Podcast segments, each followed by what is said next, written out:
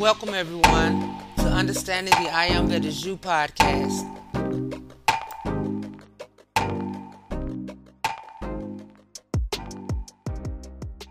Yay! Hey everybody, it's your girl Win Ruffin, and I pray all is well with everyone tonight, and your hearts and minds are full of love, joy, and compassion for yourselves and everyone else. And let us all acknowledge and utilize those higher qualities in thought and deed more often to the benefit of everyone, everywhere. Because those higher qualities emanate from the heart of our mighty I Am presence and contain the power and the energy of the living God that dwells within us. Therefore, through our collective power and illumination, we can radiate enough love and light throughout the earth to heal all humanity and all creation and simultaneously assist in raising mankind to those higher dimensions for which we are all destined. If only y'all would believe it and proceed with it. Amen. Give thanks and praises for love and life, and y'all be loved.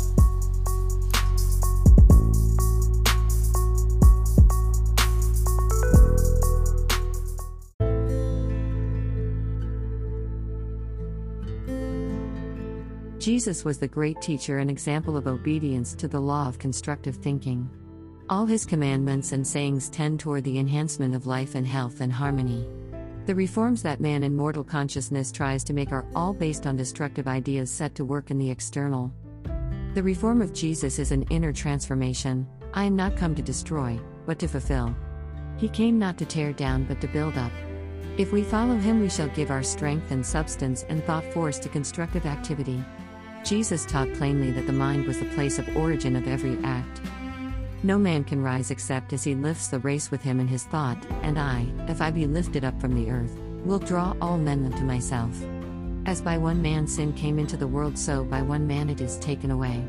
As all were included in the sin of one, so all are included in the righteousness of one, and every man stands sinless before God in Christ. Recognition of this will make men free, and the greater the number of men that recognize and declare the truth, the sooner will all men know that they are free from sin in Christ. You must build upon faith in the reality of the spiritual. The next step is to put your selfishness away. There cannot be two in this kingdom. It is the kingdom of God, and man must give up.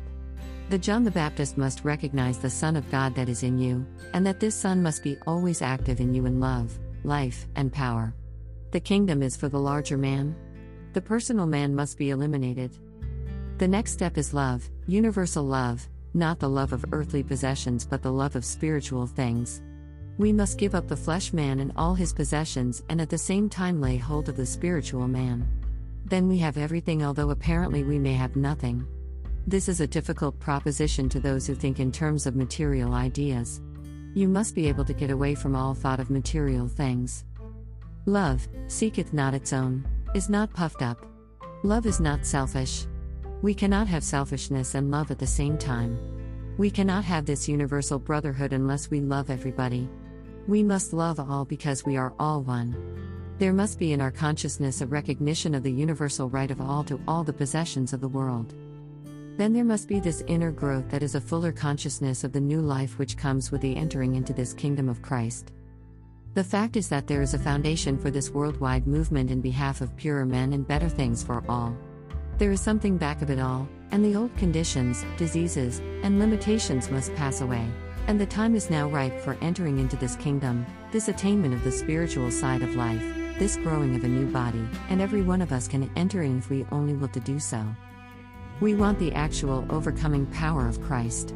To get this, we must appreciate life and enter into it thankfully and heartily. I came that they may have life, and may have it abundantly. This abundant life is always present. When we recognize it and open our consciousness to it, it comes flowing into mind and body with its mighty quickening, healing power, and they are renewed and transformed. Jesus Christ Heals by Charles Fillmore, 1939.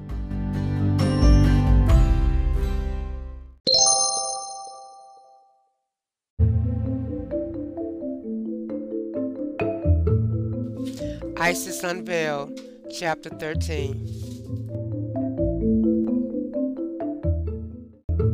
In his work on anthropology, Professor J.R. Buchanan notes the tendency of the natural gestures to follow the direction of the phrenological organs, the attitude of combativeness being downward and backward, that of hope and spirituality upward and forward, that of firmness upward and backward, and so on. The adepts of Hermetic science know this principle so well that they explain the levitation of their own bodies, whenever it happens unawares, by saying that the thought is so intently fixed upon a point above them, that when the body is thoroughly imbued with the astral influence, it follows the mental aspiration and rises into the air as easily as a cork held beneath the water rises to the surface when its buoyancy is allowed to assert itself. The giddiness felt by certain persons when standing upon the brink of a chasm is explained upon the same principle. Young children, who have little or no imagination and in whom experience has not had sufficient time to develop fear, are seldom, if ever, giddy.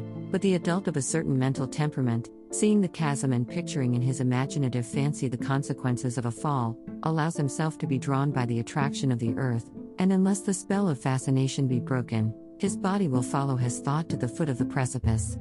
That this giddiness is purely a temperamental affair is shown in the fact that some persons never experience the sensation, and inquiry will probably reveal the fact that such are deficient in the imaginative faculty. We have a case in view a gentleman who in 1858 had so firm a nerve that he horrified the witnesses by standing upon the coping of the Arc de Triomphe, in Paris, with folded arms, and his feet half over the edge, but, having since become short sighted, was taken with a panic upon attempting to cross a plank walk over the courtyard of a hotel, where the footway was more than two feet and a half wide, and there was no danger. He looked at the flag below, gave his fancy free play, and would have fallen had he not quickly sat down. H. P. Blavatsky. It is a dogma of science that perpetual motion is impossible. It is another dogma that the allegation that the Hermetists discovered the elixir of life, and that certain of them, by partaking of it, prolonged their existence far beyond the usual term, is a superstitious absurdity. And the claim that the baser metals have been transmuted into gold, and that the universal solvent was discovered, excites only contemptuous derision in a century which has crowned the edifice of philosophy with copestone of protoplasm. The first is declared a physical impossibility, as much so, according to Babinet, the astronomer, as the levitation of an object without contact, the second, a physiological vagary begotten of a disordered mind, the third, a chemical absurdity. Balfour Stewart says that while the man of science cannot assert that he is intimately acquainted with all the forces of nature, and cannot prove that perpetual motion is impossible, for, in truth, he knows very little of these forces, he does think that he has entered into the spirit and design of nature, and therefore he denies at once the possibility of such a machine. If he has discovered the design of nature, he certainly has not the spirit.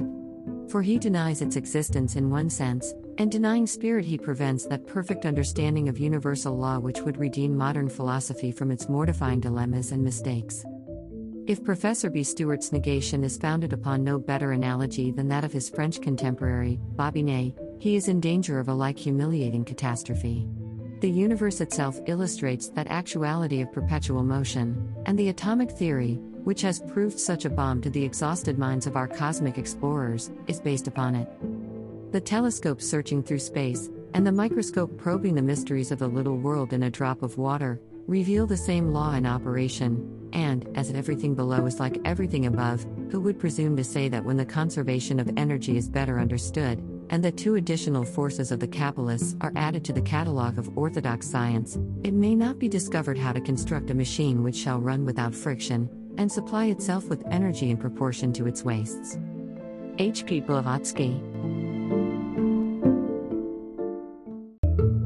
Fifty years ago, says the Venerable Mr. de Lara, a Hamburg paper, quoting from an English one an account of the opening of the Manchester and Liverpool Railway, pronounced it a gross fabrication, capping the climax by saying, Even so far extends the credulity of the English, the moral is apparent.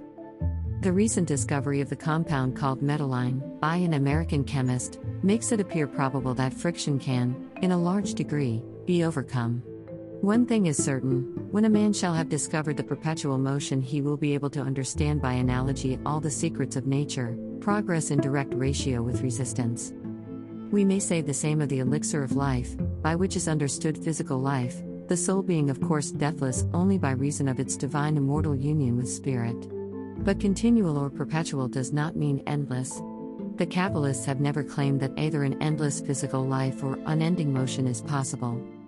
The Hermetic axiom maintains that only the first cause and its direct emanations, our spirits, scintillas from the eternal central sun which will be reabsorbed by it at the end of time, are incorruptible and eternal. But, in possession of a knowledge of occult natural forces, yet undiscovered by the materialists, they asserted that both physical life and mechanical motion could be prolonged indefinitely. The philosopher's stone had more than one meaning attached to its mysterious origin.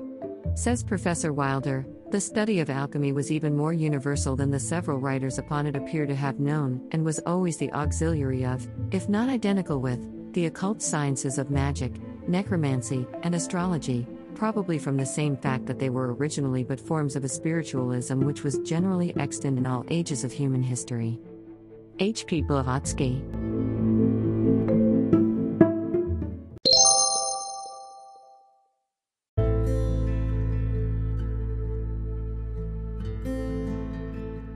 The I Am Discourses, Volume 14.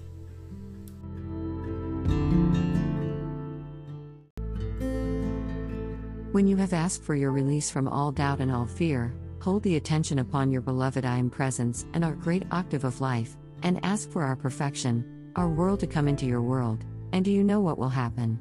We pour down the sacred fire and cosmic light rays that raise the vibratory action of your world. And when your world is increased to the vibratory action of ours, no evil thing can exist or remain.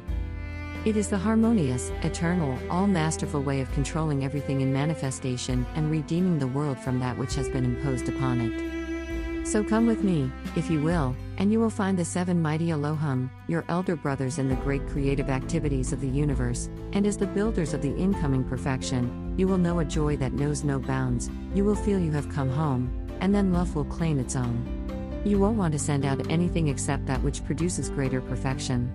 And when you dwell with us in this, you will have forgotten how to be discordant. Do you not think it's worth every effort you could make to reach into this powerhouse for which we are calling, that you may have it for use in your outer world affairs, and you can dwell in the security, love, and power of the house of the Almighty? Applause. Thank you so much, precious ones. And may my heart's love ever pour to you the desire and strength in that desire, and give you the power to attain this as quickly as possible. Thank you, and won't you be seated, please? Beloved Elohim Cyclopea.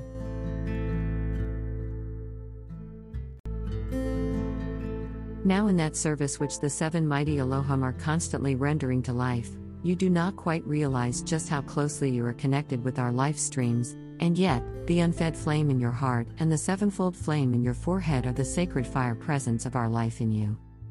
May you feel it and know it, and let it expand until it has consumed everything that is not our world of perfection forever. Therefore, our love abides with you, and gives you the strength and power and the protection that does fulfill your calls. May you have victory without limit, and freedom will be yours for eternity. Just give our perfection to life everywhere, and you and we will be one in the perfection and manifestations that must come to fill this world, and everything you do will glorify your mighty I am presence, will glorify your nation, will glorify your fellowmen, will glorify the universe because you have passed this way. There is nothing superior to that, and it is worth every effort you will ever make. Tonight, I want to leave with you the desire, the strength, the power, and the protection for you to accomplish this, that you may know the greatest joy you have yet experienced, and wherever you abide, it forever expands to the rest of the universe around you. Thank you with all my heart for eternity. Beloved Elohim Cyclopea.